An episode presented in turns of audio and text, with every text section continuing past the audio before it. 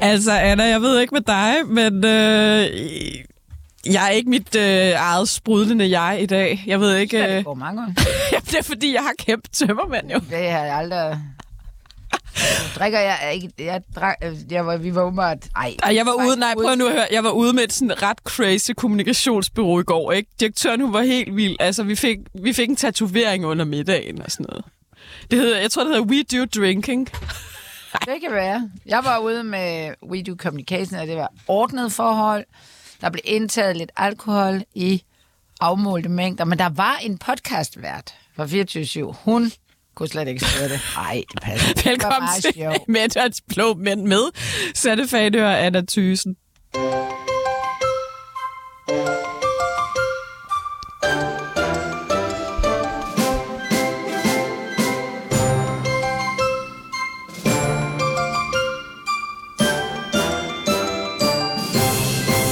Ja, vi har faktisk allerede dig i studiet, Niels Jespersen, øh, chefredaktør på Netavisen Pio, vores socialdemokratiske venner programmet. Eller? Jo, tak. Jo, ja, tak. Det er mest blå mænd, vi har inde, men du er, sådan, du er den eneste røde mand, vi faktisk er med ind imellem. jo tak, det er en stor ære. Har du tømmermænd, eller? Uh, nej, jeg så HBO med min kæreste i går. Nå. Uh, hvor, hvor sidder din tatovering? det, her på underarmen, det, der står Pedro, og så er der sådan en kaktus. Jeg ved ikke rigtig... Uh... Og det er, en, Hvad det er? ikke sådan en, der går væk, når du har været badet på gang. Jo. Okay. det Ej, vi var ude med Annas kommunikationsbureau i går, der hedder We Do Communication til sådan en sommermiddag. Super hyggelig. Vi fik stegt flæsk på noget, der hedder Franks Kro. Mm. Sådan. Ja. Og hvad, indimellem retterne får man jo fandbranca for at holde alt det der fede mad. Det er jo faktisk inden. Men, øh, og jeg nåede i hvert fald til et punkt på aftenen, hvor jeg konsekvent kaldte dig fandesane. Gjorde du? Det kan jeg ikke engang huske. Jeg tror, jeg er hjemme klokken to i nat. Prøv at høre, vi skal ikke snakke mere om Ej. vores fuldvands øh, Ej. halløj. Øh, Niels, det var egentlig først meningen, du skulle være med lidt senere, men nu hvor du kommet lidt før, så tænker jeg måske, vi skulle starte med forsvarsforlidet som jo øh, kæmpe for... Eller, det ved jeg ikke, du er jo... Og grund til at spørge dig, det, det er, jeg har ikke engang forberedt dig på det, men grund til at spørge dig er jo, at du har arbejdet forsvaret. Du har været udsendt til Vores army man. ja, Afghanistan, så vidt jeg husker. Jeg har mange kasketter på. Ja. Både en, øh, en rød socialdemokratisk Yes. og en Ja. øh, camouflagefarvet øh, Og du får et par stykker mere i løbet af, af programmet, Niels. Øhm, men altså, Men ja, nå, det var fordi, jeg får en masse at vide i mine øresnegle om, at nogle er for høje, og nogle er for lave. Så jeg helt jeg har altså 1,73, og det laver jeg ikke om på. 143 milliarder. Ja, og jeg er mere... Og en styrkelse af værnepligten. Ja, og et rimelig bredt forlig. Ret bredt forlig. Altså, det kan næsten ikke blive bredere. Historisk bliver det kaldt. Jeg ved ikke, om det altid bliver kaldt historisk, når der bliver indgået forsvarsforlig. Men hvad, hvad er perspektiverne i det, Niels? Er det hårdt? Er det nok? Er det for lidt? Er det... Hvad, hvad, hvordan ser du på det? Altså, det er jo oppe i tiden med genbekræftelser, og det her det er jo i høj grad en genbekræftelse mm. af den forsvarsaftale, som øh, partierne lavede før øh, afstemningen om øh, forsvarsforbeholdet her sidste år. Altså, der er jo meget lidt konkret. Altså, der, der er afsat en forfærdelig masse penge, og det er også mange penge, men, men de får også hurtigt ben at gå på. Det kommer meget an på ambitionsniveauet. Altså, hvis Danmark, som vi plejer, både skal være i Arktis og i Østersøen, og have en ekspeditionsstyrke et sted i Mellemøsten, så er det ikke nok. Men hvis man kan nøjes med måske halvanden af de opgaver, så, så, så er det måske øh, mange penge. Men er det mere, end hvad man plejer at afsætte i de her forsvarsforlig? Altså nu når vi jo op på de her 2 procent. Er det i 2030, eller hvornår er det? Ja, øh, altså BNP, øh, som NATO Det er det klart inden for de sidste ikke mere, end man 20 år. plejer at- Jo, siden murens fald er det Ja. indtydet meget, men Ja. altså det meste af Danmarks historien har vi jo lagt øh, altså markant over øh, 2%, men også efter 2. verdenskrig har vi jo, det meste en kold krig lå vi jo altså også på 2% eller, eller faktisk en del højere. Ja, okay. Så, Men det er mange penge, det er det. Men Niels, er der ikke også... Øh, altså, jeg husker der nogle forlig, der har gået meget på x antal milliarder til de her fly. Altså, det her, det er sådan en øh, check, der bliver skrevet. Altså, det er ikke sådan lidt... Altså, fordi de... Altså, der, der, der er nogle været forlig, hvor de skal købe alle de her specifikke fly for et eller andet. De koster jo eller de er- skal i bud og sådan noget. Så der har man vidst, at de, alle de der milliarder gik til de her fly. Det her, det er sådan lidt til skimsvarm og lidt til arktisk, ikke? Altså, det er sådan en bred palette, det skal dække, som man vel ikke engang ved, om det helt kan endnu. Ja, jeg plejer at sige, at altså, der er arabiske bazaar, hvor pengene har gået ja. gennem færre hænder, fordi ja. at hvis der er noget, de er fantastisk dygtige til, de her forsvarspolitikere og forsvaret selv, så er det at have alle mulige puljer og penge, der er afsat ja. til det ene, der så bliver bogført som det andet og brugt det tredje sted. ja. Så hvor mange nye penge, der rent faktisk er i det her, det, det, det må vi se, men altså ja. på papiret, så er det rigtig mange penge. Noget andet, jeg måske vi lige skal vende ud over økonomien, altså det er jo en rammeaftale, så der, detaljerne bliver jo først forhandlet på plads i efteråret, så det er faktisk ret lidt, vi egentlig ved øh, endnu.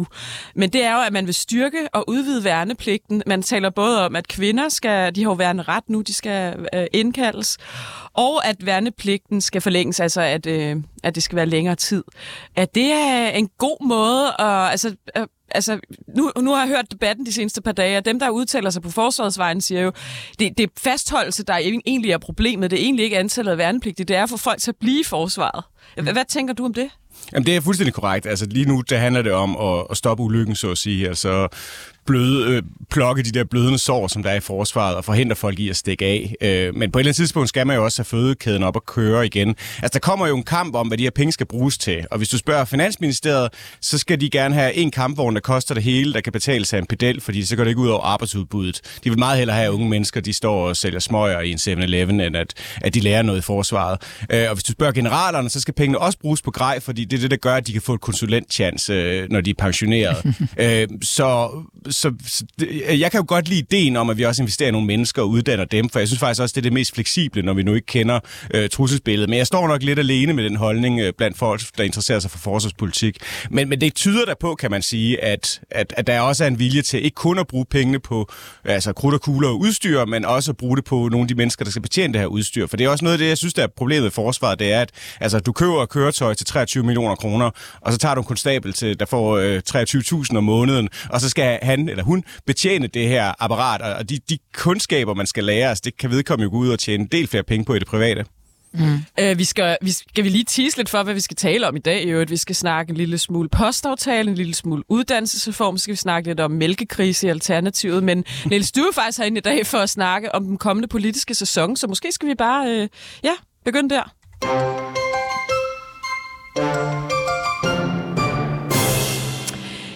Ja, for nu har vi brugt nogle afsnit på at snakke om, hvad har været regeringssucceser, hvad har været mest deres nedtur, vil jeg så sige. Men øh, hvad, hvad, hvad, kan vi, hvad kan vi så, altså hvis vi tager, starter med hele øh, situationen omkring Mette Frederiksen, som øh, nok ikke ryger til NATO, eller det gør hun ikke i den her omgang. Det bliver Jens Stoltenberg, der bliver forlænget. Øhm, hvordan står hun nu, når hun kommer tilbage, i det følge dig som, som statsminister øh, efter sommerferien? Jamen, hun står med en stor opgave foran sig, men som jeg nu nok godt tror, hun kan indtage. Altså, hvis de foregående par måneder har vist noget, så er det jo faktisk, at der ikke er noget alternativ til Mette Frederiksen. Altså det, at tingene stikker i alle retninger, og folk bare siger, hvad de har lyst til, viser jo faktisk, at der ikke er nogen, der træder ind og, og tager hendes rolle. Og derfor tror jeg også, at hvis hun for alvor tjekker ind i en indrigspolitisk debat med nogle markante udspil og nogle holdninger, øh, så skal hun nu nok få, øh, få styring på det der projekt øh, relativt hurtigt. Men det tror jeg også, der er nødvendigt for, for der er en risiko for, at det her bliver en regering, der er bange for sin egen skygge. Ja, ja det er faktisk meget sjovt, du siger det, for det var, jeg skulle lige til at sige det. Øh, det så kan vi måske faktisk godt tage det med uddannelsesreformen, fordi øh, den er jo meget vag i forhold til, hvad der stod i regeringsgrundlaget. Altså, der vil man jo skære op mod halvdelen af kandidatuddannelserne, til, eller halvere dem til, til, til, med et år, ikke? Skære, skære dem et år ned. Nu er det blevet 10 procent. Er den her regering blevet bange for sin egen skygge efter alt det med store bededag? Nej, jeg synes, det, det er ikke regeringsgrundlaget, det er det udspil, de kom med. Det er lidt sjovt, hvis man spørger ja, rundt rigtigt, omkring udspil, i partierne, ja. så er der faktisk ikke nogen, der vil tage ansvar for det her med, at det er ligesom en stor bededag, at man vil sætte uh, kandidatuddannelser ned til et år. Altså, det, det virker lidt som en eller anden ting, Finansministeriet måske spillet ind med, for det er det, der giver det der største, det der fidus. Jamen, du må indrømme, at, at aftalen er blevet, altså, jo, udvandet ja, ja, men, men, i forhold til, hvad der var udgangspunktet. Ja, men jeg tror ikke, du finder nogen, der, der føler, at de har givet sig voldsomt meget. Så skulle det måske have været Venstre, der har nok dem, der stod mest på det her med, at det skulle kunne aflæses i arbejdsudbuddet. Øh, men, men jeg synes, det er en reel risiko, for det mærker jeg også, når jeg taler med folk. Altså nu har jeg måske flest kilder i Socialdemokratiet, men det er også mit indtryk i de andre partier. Altså, der, der er en, kan man sige, en, en forsigtighed om, man ikke har lyst til at blive endnu mere upopulær. Ja. Øh, og der er også en lyst til måske at sige, nu har vi lagt det svært bag os, og nu skal vi bare sidde og og fedte med vores ministerier. Og det er jo det, der tit sker for regeringer, det er, at de bliver spist af det her embedsapparat. Og så ryger hele grunden til, at man vil danne den her regering. Er det ikke rigtigt? Jo, jo. jo, det er. Men, men jeg tænker også lige med uddannelse, altså at man har ligesom... Nu hørte jeg lige øh, i radiovisen her, at øh, Syddansk Universitet har sat øh, adgangskrav generelt til syv for at komme ind, så det virker som om, at i stedet for bare at skære i det, så vil man prøve at højne niveauet og dermed få færre ind på universiteterne, at, og ikke gøre det så attraktivt. Mm. Og så måske arbejde med de her erhvervsuddannelser, i stedet for bare at skære på de akademiske, så prøve at, at arbejde med de andre, i stedet for som om, at der kommer flere håndværkere eller proceskonsulenter, eller hvad de nu skal være ude i industrien. Det kommer der jo ikke af at bare lave om på universitetsuddannelserne. Så måske er det det, der sådan er gået op for dem, at det ikke er en, en gangbar vej. Øh, det, det får vi ikke flere unge, der vil noget fedt mm. ud af, fordi, de skal have, fordi vi presser dem hurtigere igennem den akademiske. Men det er vel altså, reelt, altså jeg, det, det virker altså vi har jo haft masser af mennesker, der er gået på universitetet, men det er jo ikke sådan, at vi har fået et højere uddannelsesniveau over. Altså, de, de, er, de er åbenbart ikke rigtig blevet specielt klogere altså, af at være der, så det virker måske meget fornuftigt at, og, og, og for, lave det en, en, altså færre, der kan komme ind på universitetet. Ja, det er, jo, det, er jo, det, er jo, det er jo det, der er det interessante ved den her regering, fordi man kan sige, hvis man ser på Socialdemokratiet, mm. så vil de gerne have færre, der går på universitetet, flere, der tager en erhvervsuddannelse. De har jo også uh, hele det her Kåre Dybvad Bæk og Mathias mm. Tesfaye, og, mm. som, som mener, at det hele af samfundet er blevet for akademiseret, men så har vi jo uh, Moderaterne, som jo Ja, det er jo der, ministeren faktisk øh, er, er, altså Christina Elund er moderat, ikke? De har jo, øh, de har jo mange øh, tidligere, også måske radikale og andre, som er sådan meget øh, akadem, er det akademisk indstillet, ikke? Og jeg ved ikke rigtig, hvor Venstre ligger, men jeg tror også, det er et udtryk for, at, at den her regering måske også er lidt mere uenig øh, på det her punkt, end man måske lige umiddelbart, jeg ved ikke, hvad du tænker, Niels, øh, kan se udefra. Altså, jeg, jeg mener, at der, hvor den gamle, smalle S-regerings ideologiske projekt har stået stærkest i det nye SVM-regering, det er på uddannelse. Ja, det er jeg også. Ja. Og der er også en bred tilfredshed i sådan ja. de mest ideologiske kredse i Socialdemokratiet med den her uddannelsesreform. Øh, og så, så det... Men de har jo også tiden, altså, de, altså det er jo svært for moderaterne at sidde og, og, og, og være... Altså, de bliver jo nødt til at være pragmatiske på den, hvor vi har et kæmpe problem med at ikke at have folk nok ude i andre erhverv. Så, ja. så det er jo svært at, at sidde op på den der høje hest. Og der tror jeg alligevel, Lykke, han er drevet nok til ikke at indtage sådan en radikal position på det. Tror du ikke? Jo, helt enig. Nå, men vi skal snakke lidt mere om næste sæson. Nu har vi vendt lidt. Du tror uh, egentlig godt, at Mette Frederiksen kan komme lidt tilbage i gamet. Hvad med um, Socialdemokratiet? De har jo været ude i et uh, formands, uh, på en eller anden måde underligt formandsopgør mellem Nikolaj Vammen og Peter Hummelgaard, som er sådan... Uh, ja... Uh, lige pludselig blev de taget på sengen over, at de måske skulle have styr på deres arvefølge og så videre. Hvor, hvor, hvor er den situation nu, hvor hun øh, faktisk ikke skal men de bliver jo netop taget på sengen. Ja. Det viser jo netop, at de, der faktisk ikke er pågået det her kapløb øh, i den tid, Mette Frederiksen har været her. Og jeg tror også, at måske så skal Mette Frederiksen skrive det på sin to-do-liste. Det kan være på bagsiden, hvor, yes. hvor der ikke ja. kan gås agtindsigt i den. Øh, at øh, hun også måske lige skal, skal kigge lidt på affølge i sit eget parti ja. Øh, ja. og, og, og lægge ja. en plan for, hvad der skal ske den dag, at øh, hun ikke er der længere. Fordi Socialdemokratiet har ikke sindssygt gode øh, historiske erfaringer Nej, med det. Nej, faktisk uh, Tim Knudsen, som vi havde på besøg ja. sidste uge, der er professor i statskundskab, har jo skrevet øh, fem bind om 42 statsminister. Et af hans råd, Øh, han kommer med 10 råd i den her bog. Et af dem er faktisk få styr på arvefølgen. Mm. Øh, når, så, når du er statsminister, så skal du have styr på din arvefølge. Mm. Det kan vi jo se. Blodige spor, ikke? Jo, jo. Men øhm, jeg... Og det havde Torning jo. Altså, alle vidste, det skulle være Mette Frederiksen. Jeg har egentlig i mange øh, år gået og fået et indtryk af, at det skulle være Peter Hummelgaard. Jeg tror bare, problemet var, at det blev en postgang for tidligt. Fordi at han måske ikke, de, SVM-regeringen måske ikke ville kunne bære at have ham som statsminister, fordi han måske ikke er lige så interesseret i det projekt, som Nikolaj Vammen er. Jeg ved ikke, hvad Altså jeres analyse? Jamen, det, det er et af min, også min analyse, ja. at Hummelgaard bliver ikke set som en, der, der virkelig knuselsker det her Nej. projekt i samme Nej. grad som varmen. Øh, og derfor vil det være lidt underligt måske, for, også for regeringsparterne, at skulle have en chef, der, der, der ikke helt tror på det. Alt lige vil noget andet. Senere måske. Altså, ja. Hummelgaard men... og bakker op om ja, ja. det. er men... ikke hans hjertebarn. Men hvad, hvad, hvad, hvor, hvor står partiet nu? Øh, lad os sige... Øh, at hun stopper om, I don't know, fem år. Ej, jeg ved det ikke. Øh, hvor, hvem tror du kommer til ligesom at overtage? Tror du, det bliver Peter Hummelgaard, hvis det bliver sådan lidt længere ud i fremtiden? Ja, altså tiden arbejder der klart for Peter Hummelgaard i og med, at han er den yngste. Øh, men jeg synes, tingene er meget op i luften, at øh, altså, Mette Frederiksen er naturligvis den, der har det største at sige i den her konflikt. Øh, og øh, så kan du tage en som, øh, hvad hedder han, øh, Magnus Heunicke, som faktisk også er en ret populær ja. øh, person, som, som også bliver visket tilsked om, at han kunne være kandidat. Der er jo noget, der tyder på, at han er rigtig sådan interesseret i selv at gå efter opgaven.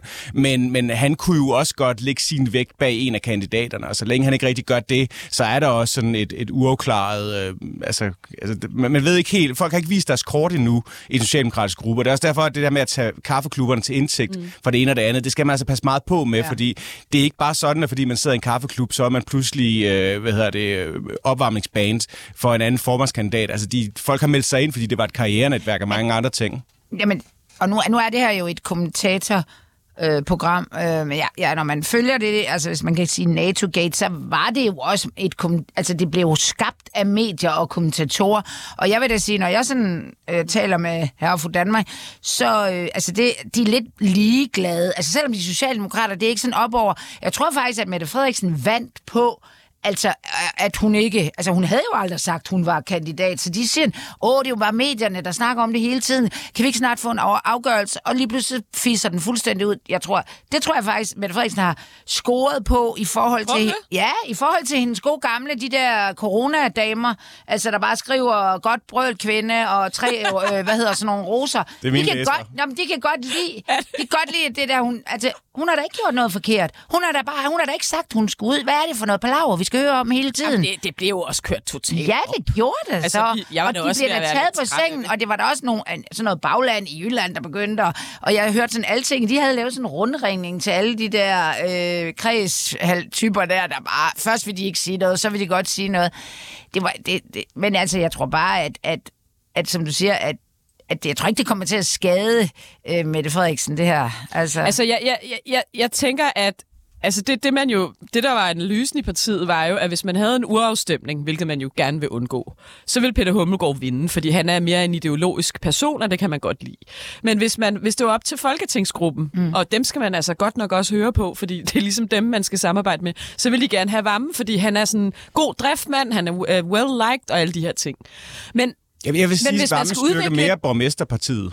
Hvad siger du? Jeg vil sige, styrker i højere grad borgmesterpartiet. Altså, hvis, hvis, ja, men hvis man skulle endelig øh, lige komme med et vildt indspark, så fyr der varmen til København. Spå, altså, det går Som da overborgmester. Det, ja. det er altså mig, der... Jeg er også politisk kommentator. Nej, det er for sjov. Men jeg, jeg, nej, nej, jeg siger bare, det går af helvede til i København. Det gik jo meget godt med ham for Aalborg, så Ja, ja. det er man. Så, ja, altså, ej, yes, det var for sjov, men jeg mener bare, ja. han er bare en borgmester type, ikke? Altså, ja. selvom han også har været det, så er han det Jo, alligevel. han er jo en rigtig Aarhus-mand, ikke? Men han er også ekstremt ja. vigtig for Mette Ja. Frederiksens Ja, ja, projekt. ja, ja. Fordi det er faktisk ham, der går ind og får tingene til at virke. Altså, Mette Frederiksens store signaturprojekter.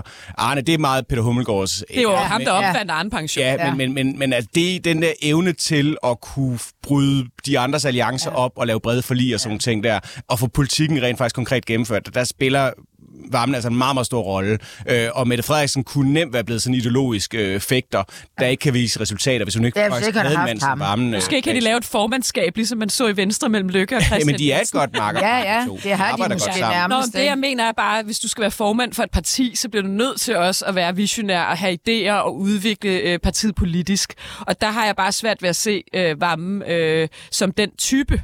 Men han vil være en udmærket statsminister, måske i en SVM-regering, som, hvor den skal kunne fungere, og de skal kunne samarbejde osv. Ja, altså. Jeg tror, altså det er jo bare ikke den rolle, han har nu, og slet ikke med den minister. Der, de, jeg tror ikke, man skal være super visionær på, øh, på det, den post. Og det Altså, der det skal, være være, visionærs finansminister. der skal være kreativ eller et eller andet. Så øh, jeg tror sgu godt, han kunne træde karakter.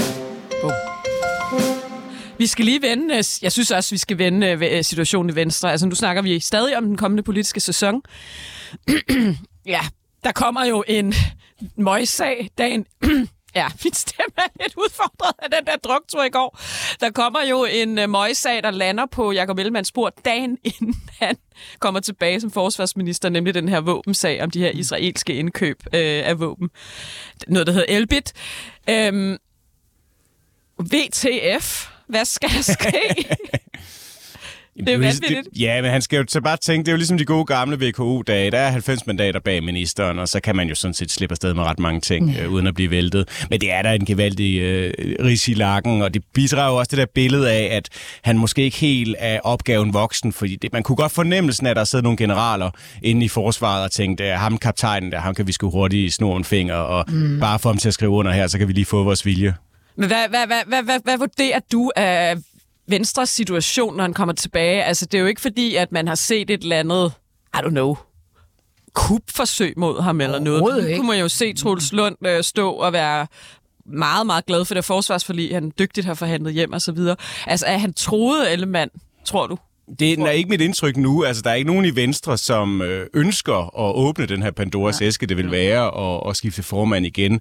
Øh, men der er der i den grad snak i krogene om, at øh, han ikke lever op til ja. det, man forventer. Om, og om han kan klare den, når han kommer tilbage. Også det. Fordi, altså, altså, der er jo alt fra, at øh, hvis man har været så langt nede, så er det helt fuldstændig... Det var, var det ikke Riska, der havde, var helt op at køre over, at, mm. at han skal bare ikke sidde på den post, fordi det kan man ikke, når man har haft stress, og andre, der siger, det kan man sagtens, det er bare ham selv, der er bag. Altså, ja, det er, det er da...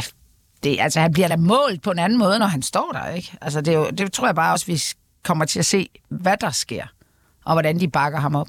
Men vi har heller ikke set ham i fuld Nej. i gør endnu. Man skal Nej. huske, at politikere som Søren Pape og Mette Frederiksen og Lars Løkke, altså, de har siddet der så længe, så ja. de har også ligesom vist, hvad de kan. Mm. Øh, Ellemann, han er, han er, det er også hans problem, han er jo øh, ny i klassen, mm. øh, men han er også den, der måske har den største udviklingskurve foran sig. Vi kan tage en politiker, politiker som Alex Vanopslag, ja. som faktisk viser, at man kan vende sig Ja. øh, fra øh, stress og en gigantisk nedtur. Han er jo faktisk kommet succes. tilbage i bedre form, vil jeg næsten sige, ikke? Jo, så... han er jo også blevet menneskelig, altså for vælgerne. Altså, det, han, øh, han havde jo sit øh, øh, berømte rally her i, i sidste uge, nej, jo, Ja, sidste uge, ja, Øh, hvor, hvor, altså i hvert fald int, ja, internt i partiet er han i hvert fald stjerne. Ja, det var lidt øh, pinligt. øh, Han har været Du troede, sagde det du? var i forum. Ja, ja. Nå, Nej, okay. det er bare fordi, det, vi kan da lige reklamere. Niels Jespersen har også en podcast, som jeg hører hver uge, der Ja. ja. hedder Tingens Tilstand sammen Ja. ja. med Benny Damsgaard, der er tidligere konservativ pressechef. Og Det er ligesom jeres bare med to mænd. Ja, Ja, og to kvinder. skulle, øh, vi kunne mixe det lidt. vi kunne mixe lidt. mix dobbelt. Hvor, øh, hvor, jeg, hvor du øh, mente, det foregik i forum. Det er jo lige meget. Ja, det er pinligt. Nej, det er ikke pinligt. Hold nu op, Niels. Det er det. Jeg, jeg fik også sagt i forrige udsendelse, der var stavnsbånd i Norge i 1700-tallet, og det er heller ikke rigtigt. Ej, men det er, okay, ro er det direkte i pressenævn? who cares? det går nok. Who cares? Du lægger dig fladt ned. Jeg Jeg, jeg, ikke kan hjælpe dig. Skal vi ikke også bare lige, hvis vi skal vende den kommende politiske sæson, hurtigt lige vende politik? Har vi glemt, det findes? Hvad, hvad, hvad er dine... Altså, der skal, kommer vel et finanslovsudspil øh, efter sommerferien, så er der noget frisættelse af ældresektoren. Øh, hvad, hvad, hvad skal der ske? Altså, Ja, der politisk? Skal, finansloven selvfølgelig, ja. øhm, og så skal man vel også begynde at tage fat på Venstres helt store hovedpine, som netop er, hvordan... Ja, også det. Ja, man kan så sige, at der er så mange penge, så man kan både give skattelettelser og bruge flere penge på de offentlige ansatte, og så er alle jo nok. Altså, så burde det være muligt at finde et, øh, et noget, der mange kan stemme for. Men, men det her med, hvad landbruget skal bidrage mm. til med den her grønne omstilling, det bliver altså kæmpe udfordring for Blå Blok, for jeg skal love for Inger Støjberg, hun står klar til at økse ja. løs ja. på Venstres øh, jyske bagland. Det er faktisk sjovt, du nævner det, fordi så kan vi måske også lige hurtigt runde den postaftale, der er indgået, hvor man Ja. ja. blandt andet dropper befordringspligten. Det var jo lige præcis Inger Støjberg og Morten Dalin, jeg så på News stå og tog... Altså, de var, de var vrede. De, de, de mundhuggedes, fordi det, der er jo kommet den her øh, altså, sjove konflikt mellem Danmarksdemokraterne og Venstre, hvor Venstre lidt er blevet de her... Øh, ja, de, det var jo dem, der er med til at afskaffe befordringspligten, ikke? Øhm, og, og Støjberg kan stå og slå på dem, fordi det er synd for landdistrikterne. Man, nu kan man ikke komme ned og aflevere post for en anden en grusvej eller et sommerhus osv. osv., osv. Det er en sjov konflikt, der er opstået mellem hendes gamle parti øh, og hende selv, ikke? Altså, Jo, og det er vel, altså hun er jo også sådan øh, DF-agtig, øh, fordi at hun ligesom tager, altså jeg vil, jeg kan forstå slet ikke, hvis hun hisser sig op over de der sommerhusejere, de kører hen og køber dyr rødvin hver 20. minut, altså nu kan de så ikke og købe pakker, fordi de har købt nye ny øh, havevander, men nu kan de stå og de hisser sig op, fordi de ikke får et brev. Og, men det er dem, der også bor i sommerhusene, det er sådan nogle pensionister, der bor hele års, og de er selvfølgelig sure, fordi de ikke får deres på. Men, men jeg synes, det er, det er, det er vildt, hvordan hun, øh, hun griber enhver mulighed for at baske. Altså, det er, det er sådan nulsums. Altså, hvis jeg basker på Venstre, så, så går det bedre for mig selv, ikke? Og de er... Jeg synes, hun... Øh, og hun vinder jo på det, altså.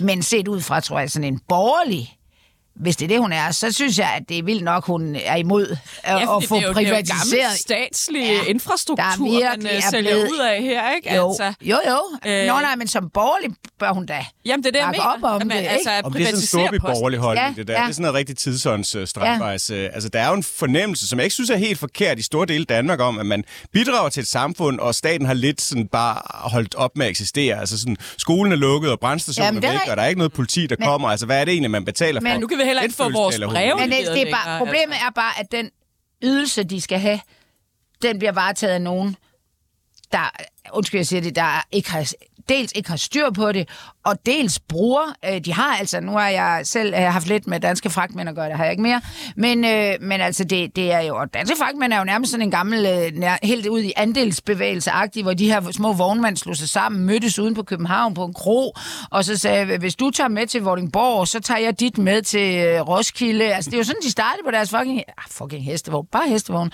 Øhm, og Post Danmark har også en masse, altså de har jo stykgods, som de har, har lov til at levere. Og det, er en, det har været en kæmpe issue, som ingen af de borgerlige har vi, vi røre ved, at, øh, at de jo, altså det påstås jo, at de bruger de her fordele, de har på, hvad kan man kalde det, brevpost. Det, det bruger de over i på stykgods til at udkonkurrere. Kæft, du ved meget post. Ja, ja, men, men jeg siger bare... Du også arbejdet for dem. Ja, jamen, jeg, ja, jeg, ja, jeg laver noget for danske fragtmænd, men det er mere på det der stykgods. Men altså, prøv at høre. Post... Hvad hedder det? Post, Post Nord Nord. virker jo ikke. Altså, det er jo, det er jo ikke en... øh, Altså, de, de skal jo... Og der, det er jo lidt ligesom SAS, noget, man er blevet ved Kommer med det til at virke bedre med den her aftale? Ja, jeg det ikke gør det da. Det Hvorfor? gør det da. Fordi der er for det første nogle øh, ting, der skal i bud, som skal, hvad skal man sige, leveres. Ja. De har faktisk ikke afskaffet alt. Nej. Men, øh, og de, det er noget med øerne, de skal nok få deres post. Og blinde og... ja, og der er altså... Men det er jo godt nyt for Venstre så. Ja, det må det Det være. faktisk bliver bedre. Altså, det, på, det, var, det, det var det, der var så spøjs ved det der mundhuggeri, jeg så Ja. mellem Mundalin og Inger Støjberg. At han påstår jo faktisk servicen, at det er sådan meget klassisk. Han påstår, at det bliver bedre. Jamen, det Men- tror jeg... men- det, men- det, gør det det er altså også også virkelig ringe, det er. Men må ikke journalisterne finder en eller anden pensioneret gammel Jo, jo. der ikke har nogen arme og ikke har nogen ben, og som nu skal trille ned for at få sit pakke eller et eller andet. Altså, Venstre er bare rystende bange for Inger Støjberg, og du kan for eksempel, at det er også et problem for regeringen, du kan for eksempel se på udlændingeområdet, altså det, det, det er jo et kaleidoskop af alle mulige ordninger, der bare er lavet i panik og symbol og det ene og det andet, ikke? Og det er jo noget, regeringen gerne vil rydde op i. Men du er jo så bange for, at, Ja. at mm, medierne finder en eller anden indvandrer et eller andet sted, der kommer til at få en femmer mere i lommen af det offentlige. Og det kan Venstre bare ikke tåle, fordi Nej, så går, kan ikke så går Inger Støjberg balalaika på dem. Men de kan da gå på hende. Hvorfor går Dalin ikke på hende og siger, prøv nu at holde op, vi skal nok sørge for de pensionister. vi gjorde laver et bud. Send hende i en rigsret. men Hvad skal de der- gøre mere? Ja, Det, der er ikke rigtig nogen, der tror på ham, når de sidder og ser det. De tror, nej, det nej, men altså, jeg forst- ja, ja, men, men det er jo helt vildt, at han ikke går på hendes borgerlighed overhovedet. Jo, men det, du, det er jo synes jeg mere gør. nationalkonservativ borgerlighed, hun repræsenterer. Der kan jeg sådan set godt se. Jamen, øh, han kan, det da er bare, også- han kan da bare prøve at frame hende som noget andet end det. Altså, Ja. altså han t- Men danskerne er jo ikke liberale. Nej, altså det der det kan er du sådan sælge til rigtig Cepos. dejlig øh, nationalkonservativ øh, ja, parcelhus Danmark, hun repræsenterer. Ja. Ikke? Og det er jo også borg, det er jo borgerligt på en anden måde. Altså. Og man skal bare huske, altså Danmark er jo ikke, altså stor del af Danmark er bare ikke en overskudsforretning. Altså øerne giver ikke overskud, så hvis du har sådan en idé om, at, at tingene skal Ej, hvile det eneste, der giver overskud, det er København, og vi fosser penge ud til alle er også andre kommuner. og nogle dele af Jylland, og Ja, ja. det meste er i Men, der, 20'erne. men man basher bare København, og det er bare os, der tjener pengene. Nå. Københavners snude. Ja, ja, jeg ved det godt. Prøv nu at høre her. Noget, jeg også lige gerne vil vende med dig, inden du skal gå, Niels Jespersen, det er, at i den kommende sæson, der skal jo nok udnævnes en ny EU-kommissær. Vi sad sidste uge og var, var meget i tvivl faktisk om, hvad det vil være et godt bud. Jeg har fået et nyt bud siden sidste uge. Øhm, det bliver jo muligvis allerede i december, hvis Margrethe Vestager får et job i den europæiske investeringsbank. Har du et bud? Måske Dan Jørgensen? Det var det! Ej, det var det, jeg ville sige. Han glemte det sidste uge. selvfølgelig. Det, jeg tror også, det bliver ham. Fordi han har siddet i Europaparlamentet i hver, jeg tror faktisk, det er to perioder, i hvert fald i 10 år næsten. Øhm, og han er jo en, en meget altså, europæisk minded politiker. Han er ikke minister lige nu, så de kommer heller ikke til at skulle lave rokade. Ej, ej, det, er, altså, det var da dumt, vi ikke tænkte Ja, hvorfor ham, fordi vi det nævnte bør alle mulige andre. være en socialdemokrat, ikke? Ja, ja, det, Ja, ja, jeg indtager, det bliver... det bliver det, det. det, det, det kan også godt være. Jeg synes bare ikke, at i Venstre, den folketingsgruppe er jo ikke specielt stor, og, og mange af dem, der er der, er faktisk minister, og moderaterne er nødt til Om det behøver jo ikke at være inden for folk. Det kunne være, hvad hedder hun. Tørnes, eller, Eller den anden. Ellen Trane Nørby talte vi om, og så Eva- talte vi om Eva Kjær Hansen, ikke? Men altså, Ja, jeg tror også, du har ret i det med Dan Jørgensen. Det nævnte vi ikke sidste nej. uge. Jeg Den tror, socialdemokratiske gruppe Ja. ja. er stor, og den Ja. er fyldt med folk, der har ministererfaring, øh, og som ikke har så meget at lave lige nu. Og det vil da også klæde, øh, klæde Danmark at sende en derned med øh, EP, altså for erfaring. Mm. At det ikke bare er sådan en øh, barfod, eller et eller altså agtig, nej, hvad hedder han, øh, vores øh, konservative, Bent, Bent Benson. Mm. Der vil sende ham ned, altså det er jo, det er jo altså... Ej, han har jo så ikke været EU. Nej, nej, men det, mener, det, det er lidt det samme, det der med, at dem, vi de laver som spidskandidater, det altid skal være sådan en eller anden, der er mega dygtig dansk politiker, men når de kommer derned, så virker det altid, som om de ikke laver en skid. øh, der tænker, man da godt, Dan kommission- Jørgensen EU-kommissionen kunne lave noget, ret ikke? Han vil blive set som en tung kandidat. Ja. Ja, det, er, det vil han. Øh, og, og det er jo også vigtigt, fordi øh, det, grunden til, at vi at Margrethe Vestager er, er næstformand i kommissionen, det er jo, at hun, er, hun var tidligere hun var minister og var tung, en tung øh, profil. Og hvis man sætter en letvægter derned, så får man bare ikke en lige så god kommissærpost. Og han, i øvrigt noget andet, der taler til hans fordel, det er jo, at han har jo været klimaminister, energiminister. Mm-hmm. Og det er jo en øh, post, vi faktisk har haft to gange før. Øh, vi har haft Rit Bjergård på den post, og vi har haft Connie Hedegaard, øh, også klemt tunge øh, kvinder. altså, ikke fysisk set, men... Øh, øhm, og øhm, det var da måske en øh, post, vi gerne vil have igen, tænker ja. jeg. Og så var det jo, altså grund til, at Vestager blev genudpeget, var jo, at, at det var en måde ligesom at købe den radikale opbakning til den smalle S-regering. Og da de trak stikket og Ja. stillede mistillidsvotum, så det skrev de jo sådan set også under på fyresedlen til Margrethe Vestager. Ja. Er der andet, øh, Nielsen? Jeg tænker, du skal videre i, i verden. Øh, er der andet, øh, du, du tænker, at vi skal være opmærksom på i næste sæson? Ja, det, må jo vise, det er jo altid ret øh, uforudsigeligt. Men jeg tror det her med, at den her regering bliver aldrig populær på at være en midterregering i sig selv. Og hvis den bliver sådan en driftsregering, som, som er lidt bange for at blive upopulær, så bliver det en katastrofe. Den er nødt til at holde dampen op og køre fuld fart frem og satse på at lave politik, som det store tavse flertal, de, er villige, de, de faktisk synes er en god idé, og, og villige også til at få nogle uvenner i medierne og nogle særinteresser og nogle lobbyister, der er imod en. Øhm, og jeg kan godt frygte lidt, at, øh, at lederskabet og modet, det, øh, det svigter dem. Så det, det synes jeg måske, Mette Frederiksen, hun skal tænke over, når hun kommer tilbage. Eller hun er jo tilbage, men, men når hun forhåbentlig for alvor tjekker ind i, øh, i den indrigspolitiske dagsorden igen. Tak fordi du kom forbi, Niels Jespersen. Du er chefredaktør på netavisen Piu, og den eneste sådan lidt, lidt, lidt røde ven af programmet. Lidt så- rød, det tror jeg, så er det kun han vil blå. Tak, Niels. Ja, altså Silas, vores øh, fantastiske producer, han er jo øh, på Roskilde i dag, men han er faktisk også øh, stoppet på programmet. Han er, han er jo faktisk praktikant, og også hans praktik er slut. Øhm, jeg, jeg mangler øh, jinglen til personalenyt. Jeg kan simpelthen ikke lige finde den. Men det er Øhm, det, vi skal have. Skal og... vi ikke have personalenyt? Jo, vi skal så. Med øh, Mette, hvad vil jeg sige? Det er fordi, vi så snakker Mette Frederiksen. Anna, Ja. Hvad vil du gerne snakke om? Altså, der er lidt øh, prins Christian. De har besluttet, at han ikke skal modtage sin apanage, før han fylder 21. Ja. Øh, altså, grund til, at vi tager den op i det her program, er jo, at det er en politisk beslutning, men det er også dronningen, der selvfølgelig ønsker det. Jeg er efterhånden ved at være der, at jeg tænker, at hun måske snart går for langt. Altså, det er bare... Øh, det er ikke, fordi jeg sidder her og... og Hvorfor? Jamen, hun tager titler fra dem.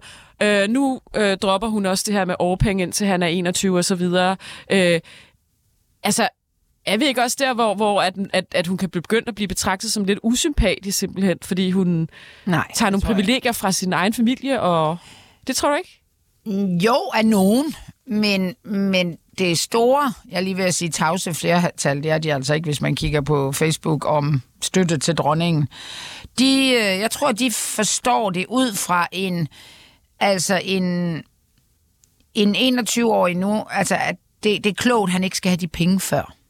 Hvad, hvad, hvorfor, hvorfor? Altså, det er Fordi så de er blevet tre yngre. År, han ikke øh, Ja. får penge. Hvad, hvor, hvorfor, de, hvorfor de Fordi han år? simpelthen, øh, altså en 21-årig, en, en 19-årig, en 18-årig, øh, nu om dage, er, så, altså vi skal sige, jeg har selv en, ja. Ja. de er ligesom øh, 15-årige. Altså de, er jo kø, de, får, de, de skal ikke ud og klare sig på samme måde, som man skulle før. Men hvad skal han da leve af de tre år så? Ja, undskyld, nu kan du jo kigge på mine mo- mobile pay anmodning. Jeg ved i hvert fald godt, hvor min han lever af, når han ikke arbejder. Så det er, at mor og far har penge nok. Altså, Ja. hvad det, er- det, jeg synes, det er noget.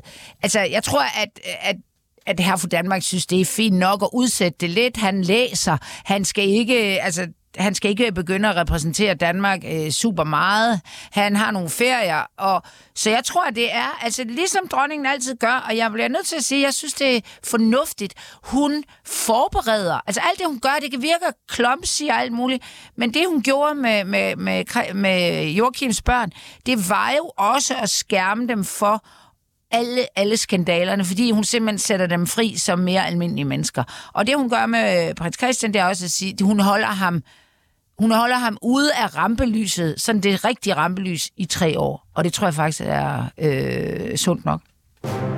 Jeg fandt personalnytskilleren. Haha. Man synes, at jeg Bedre skal den, end der skal overtage stafetten fra Pernille. Jeg tror tilbage. Det er, for at være ærlig, lidt øh, mærkeligt. Og, og så kom den her mulighed i Bryggeriforeningen, og det vil jeg bare enormt gerne. Der er faktisk ikke så meget pas... Snakker jeg ind over min egen ting. Jeg skal jo ikke lige sige, at vi har altså en virkelig god producer på i dag også, der hedder Pola Rojan Bakker. Det var bare fordi, han skulle ikke føle, at jeg sådan tænkte... Men, "Hold kæft, og han har jo ringe." taget en anden hat på. Han er debatredaktør her på kanalen. Så det er... Så mange tak for hjælpen, Ja. altså nu hvor Silas har forladt os. Ja. Øhm, jeg vil bare hurtigt lige vende. Altså nu er der mystik igen om Barbara Bertelsen. ja. Hun, har, hun er dukket op på et, øh, et, et billede øh, med en eller anden ukrainsk toprådgiver. Ja, til det der lidt øh, hemmelige... De holdt sådan et hemmeligt møde, Ja. hvor det ikke, åbenbart ikke har været sådan på regeringsniveau. Det har Nej. ikke været ministre og sådan noget. Nej. Det har været nogle topdiplomater. Ja, Øh, og hvornår er hun blevet det? Så Fordi der, det, er jo ikke, det er jo ikke et sted, hvor de andre ministre er, så det er ikke det, der er galt, at de andre stiller med ministre, og så stiller vi med Barbara Bertelsen. Det er, jo, det er jo det der med, at vi, troede, vi tror, at hun er bare, undskyld, jeg siger det, embedsmand. skal vi måske lige, nej, skal vi måske lige forklare sammenhæng? Altså, de holdt sådan et møde Ja. øh, i Ejtveds Parkhus med en masse, altså folk fra diplomater fra både EU, fra ja. Mellemøsten, Ja. øh, og det er noget med, at man vil øh, gøde jorden for at simpelthen lave en eller anden form- form for for forhandling mellem Rusland og Ukraine ja, om fred. Ja, ja, det er Muligvis sådan det store... Vildt egentlig. Ja, ja, og det Øh. er jo, øh, og det er, måske har man også valgt København, fordi er der noget, som Ukraine er vild med, så er det Danmark, øh, og Mette Frederiksen, og Men det er jo så på en eller anden måde Barbara Bertelsen, der nærmest har Ja. været leder af det her på en eller anden måde. Tror Ja, og det er lidt, sådan, øh, hvor er man lidt tænkte, hvorfor tager man ikke øh, top, en eller anden top øh, tidligere eller nuværende ambassadør? Altså en fra det korps, i stedet for en embedsmand, som vi egentlig vel går rundt og tror, sidder og administrerer, men ikke forhandler på Danmarks vegne, ikke repræsenterer Danmark. Jeg synes også, det ser mærkeligt ud, og det er jo selvfølgelig også, fordi hun så også bærer rundt på en kæmpe skandale, ikke? Ja, altså, Fra Mink-sagen. Ja, det er, ja, hun står her på... Der, er- der er, det sådan florerer på alle mulige sociale medier, sådan billeder af hende på, på Twitter og alt muligt mm. med de her øh, altså, øh, ukrainske topembedsmænd og så videre. Øhm, men altså, Men hun er vel ja. igen en top embedsmand. Så er på den måde er, det, ja. er jeg også sådan lidt, om det nu ikke er, øh, om der ikke er gået sådan lidt hysteri i den med, hvor er, hvad laver hun nu, og hun skal ingenting. Altså hun har det job, hun har stadigvæk. Øh, hun har fået... Hun Trukket sin advarsel Ja, tilbage. altså hun er still going strong, så jeg tror mere, det er sådan lidt kommentator øh, Torben, der øh, går amok ja. sammen med medierne. Skal vi snakke om øh, mælk? Ja, Skal vi ikke gøre det? jo. Det er altså en sag, du er mest inde i, Anna, så bolden er skulle lige din der. Jamen, det er øh, fordi, at, at man tænker, det er et afsnit, altså det er sådan noget satire, øh, tv, radio, hvad man nu kunne finde på, øh, langt fra tæt på sandheden, langt fra sandheden, altså fordi det er gak. Der er jo sket det, og det er simpelthen øh, Jyllandsposten, der har fået adgang til en række debatter fra Alternativets interne Facebook-gruppe. Det, der står der, det er, der er der journalisten, det er, at nogen fra de der lukkede debatter har sendt nogle screenshots til Jyllandsposten, altså hvor man tænker, mm. det er da ikke særlig lojalt. Øh, og Jyllandsposten har så, jeg tror ikke, de har behøvet at grave ret meget, men de har så fundet ud af, at, at øh, der sker på i Alternativets telt på folkemøde, og nu, og nu skal I lytte derude, altså det er ikke pisse det her, det er helt som Jyllandsposten Det er skriver. ikke tæt på sandheden. Nej, det er og det er rigtigt. BT, der refererer det. Jo, vi skal måske lige sige, at for ikke så lang tid siden, der blev Alternativet og Veganerpartiet Ja. slået For sammen. at stå stærkere. Ja, og, og, og det gamle alternativ er jo ikke nødvendigvis imod komælk. De, så Nej. vidt jeg forstår, så, så Meget kan man også få økologiske. det. Ja, det Ja. skal være økologisk, Og og, du kan godt få komælk ind i Ja. deres køkken inde på Christiansborg, hvis du går ind og får en kop kaffe med dem. Men veganerne, øh, de de nye veganere i partiet, er jo rasende over, at, øh, at man Men overhovedet altså- kommer i nærheden af komælk. Ja, og i det her telt, der var der opstillet et køleskab med blandt andet flere liter plantedrik, så medlemmer og gæster havde noget til at hælde i kaffen. Og, altså- hvad, hvad, og hvad, hvad er det så, der sker? Men der var også placeret en liter konventionel komælk. Ja, Og, og så, ja altså, og det- økologisk sikkert, ikke? Men altså... Øh, jo, jo, det ja. ja. er det.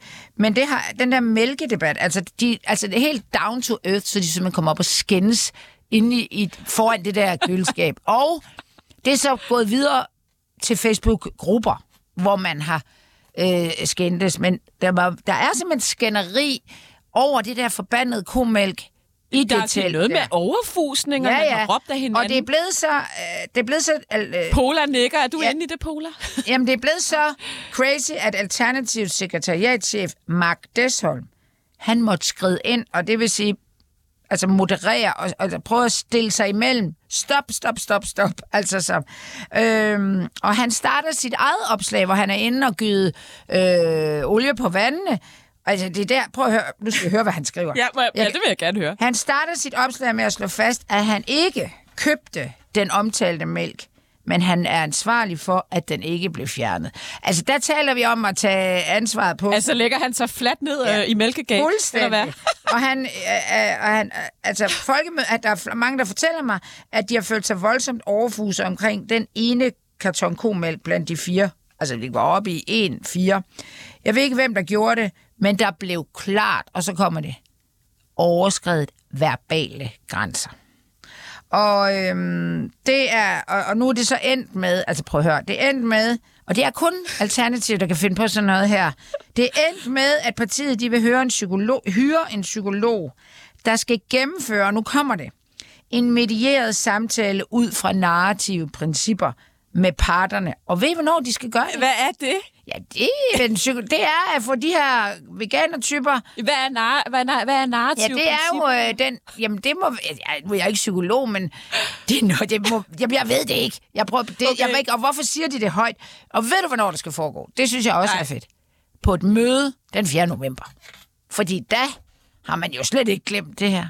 Hvad fanden? Fjerde nu. Hvad, har man har ikke tid før? Eller? Jeg ved ikke, det, skal, det er øh, partiets medlemsmøde den 4. november.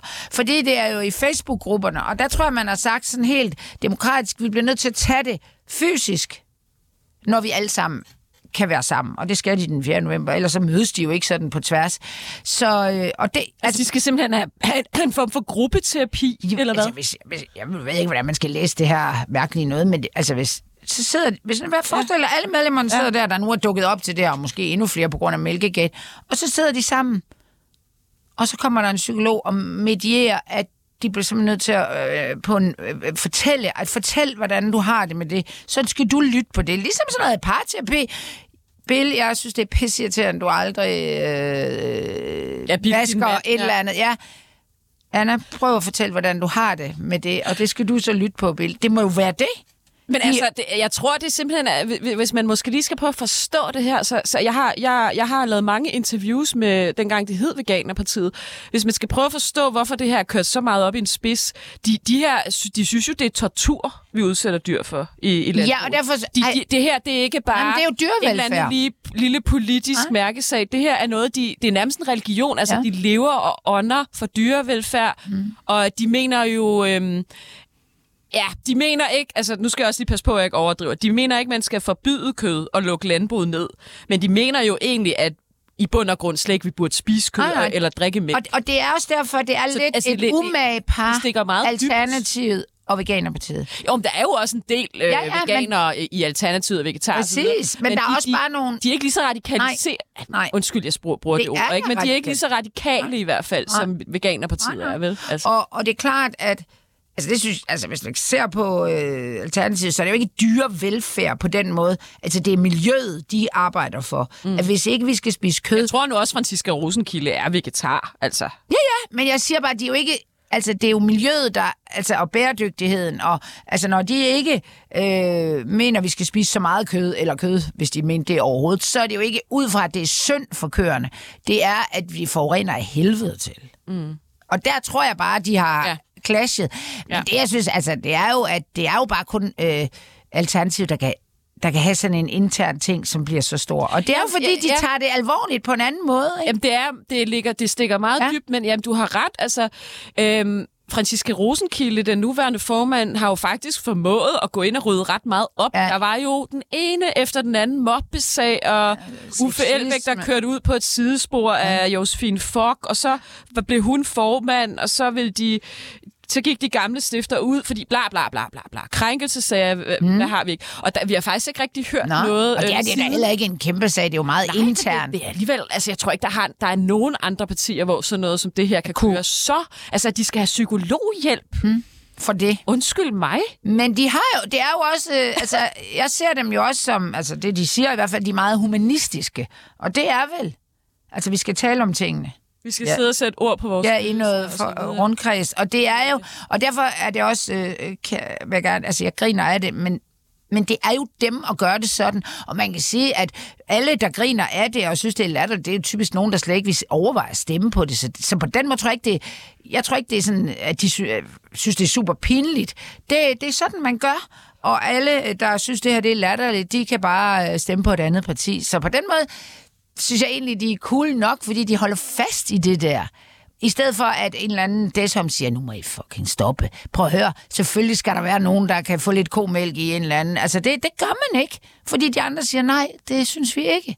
Og nogle gange kan man godt tænke, hey, hvorfor tager I sig jer selv så højtid? Ja. Kan I ikke bare grine af det? Ja, Og ja. det er jo også lidt komisk. Ja. Men de her veganer, de Komisk, mener, hørte det æder med, med Jeg tænker ikke, man skal sige komisk, hvis man hører Ko, til. ko, ko, komisk.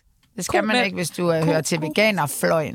Det er i hvert fald det, Ja. der blev blottet lidt, synes jeg, at de har to fløje nu. Ja, det gør øh, Og det synes jeg måske er noget, de skal tænke lidt over, uh, fordi det kan da blive et problem. Det gør de som en psykolog nu, ja, ja, men øh, tænker, eller kommer i noget... Ja, ja, fordi lige så, altså, det, det, er, det, det, er bare, det er bare to vidt forskellige retninger. Ja. Ja. Den, der hedder dyrevelfærd, og den anden. Dyrevelfærd er jo, altså nogle af dem, der hisser sig allermest op over øh, dyrevelfærdsting, det er jo DF. Ja, men de vil jo ikke afskaffe landbruget, tror Nej, jeg. nej, nej, Det er men- mere, nej, at det er sådan slået hunde og katte. kæledyr. Ja, Ja, det er jo ja. kæledyr. Det er Ja, ja. de søde, nuttede katte og hunde og kaniner og... Og mink var de jo også lidt, øh, det var lidt, Ja. øh, der var de lidt, øh, der havde Ja. de lidt problemer med Ja, mink, havde fordi jeg tror faktisk ikke, de synes sådan grundlæggende om den måde, de bliver holdt i bur på og sådan noget, men de, men de, øh, og det er jo noget af, det vi lige talte før med Niels om, det ja. Der med, hvornår er man nationalkonservativ, hvornår er man liberal, ja. hvornår, hvad er det at være borgerlig, og jeg får selv at komme ud af det, når jeg kommenterer på noget, det, og det gør du jo dybest mm. også, så siger vi blå i stedet for, fordi så er Ja. fri for det der, men der, Der er jo er, jo store problemer. inden ja, øh, blå der er ikke blok, problemer. altså. Der er som, ja, og det er jo også derfor, nu hørte jeg lige, øh, vi kan, skal, vi, skal vi nå at tale øh, vandopslag? Jeg skulle faktisk lige til Ja. at skifte over til Ja, det. skal Ja, vi- tager en jingle.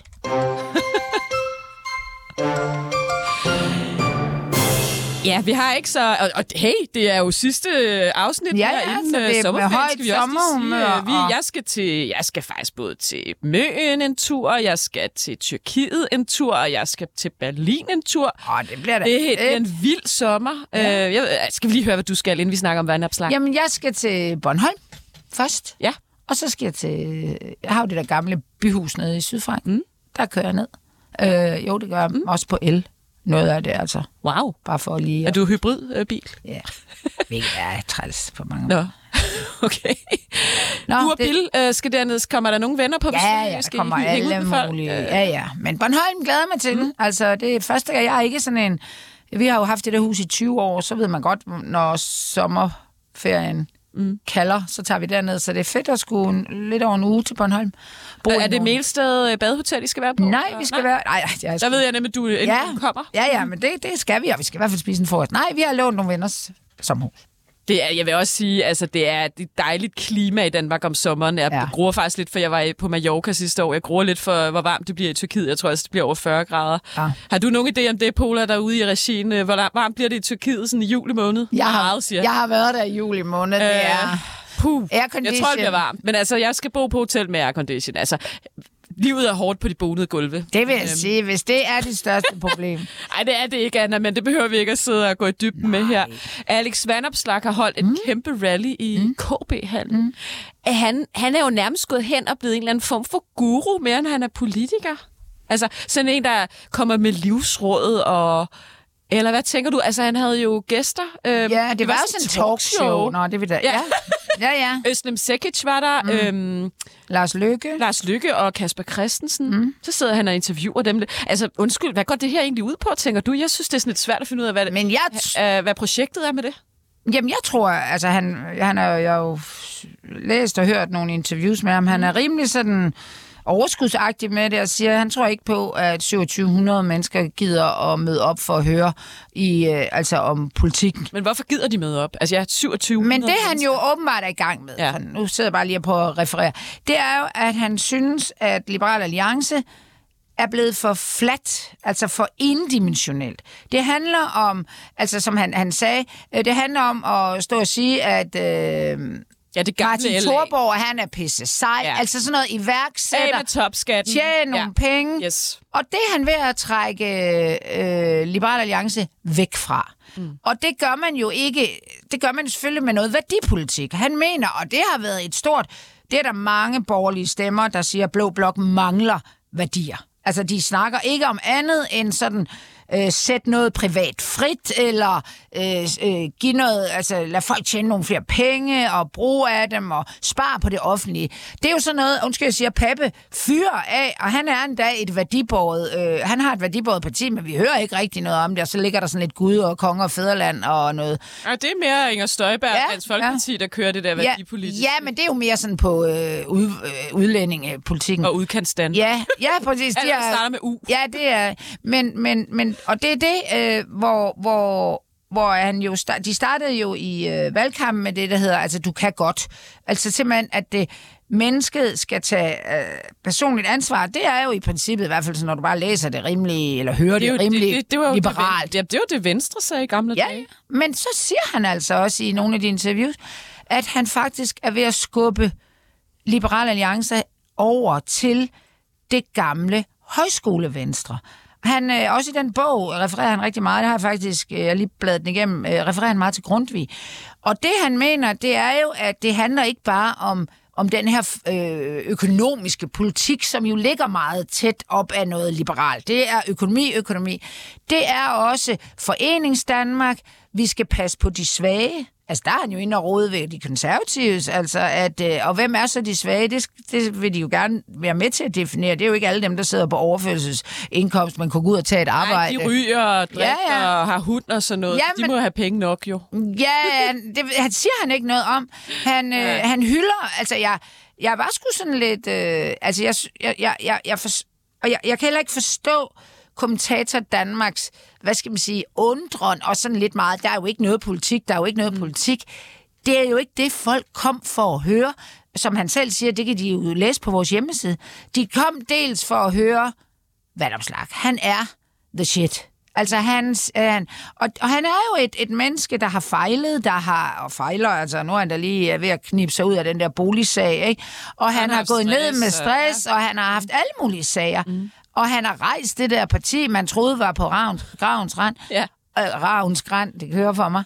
Så jeg, jeg Du tror... var også ude i går med We Do Drinking. Ja, ja. Men det, han siger selv, som jeg, som jeg godt kunne have ham... Altså, tror han er ret i, han siger, Nå, men kommer I til at lave flere af dem her? Ja, det gør vi. Og mærk mig, siger han så. Jeg tror også, de andre kommer til at lave sådan noget. Det er meget amerikaniseret på en eller anden måde. Det er jo sådan et rally nærmest. Altså, ja, men siger, hvad er det, vi har i USA. Danmark? Vi har nogle politi... Altså, jeg har været ude i sådan nogle vælger, vælgermøder, altså i for eksempel Venstre og sådan noget, altså hvor man tænker, det er jo de samme mennesker, som er medlem af Antenneforeningen, og som er medlem af, af sådan noget, altså det er de samme typer mennesker, de er gammeldags, de er faktisk også gamle, det er ikke nogen, vi kan bygge vores fremtid på. Det er ikke vejen frem at sidde i et eller andet rådent, øh, hvad hedder sådan noget, øh, be, beboerhus eller forsamlingshus i Jylland og snakke. De snakker jo politik på den virkelig kedelige måde, eller også bliver det lokal Ja, ja, og politik. de bruger jo også TikTok. Øh, Jeg, Ja. jeg mødte faktisk lige en af deres presserådgiver i går. De er også begyndt at opruste på podcast, som jo er et Ja. mange yngre. Ja. Vi skal til at slutte, ja, vi skal til at slutte programmet. Tak fordi I lyttede med på Middag og de Blå Mænd. Sanne Fanø her, og Anna Thysen takker af. Og vi håber så meget, at I vil lytte med igen efter sommerferien. Rigtig god sommer derude. Yes, vi stiller i hvert fald op.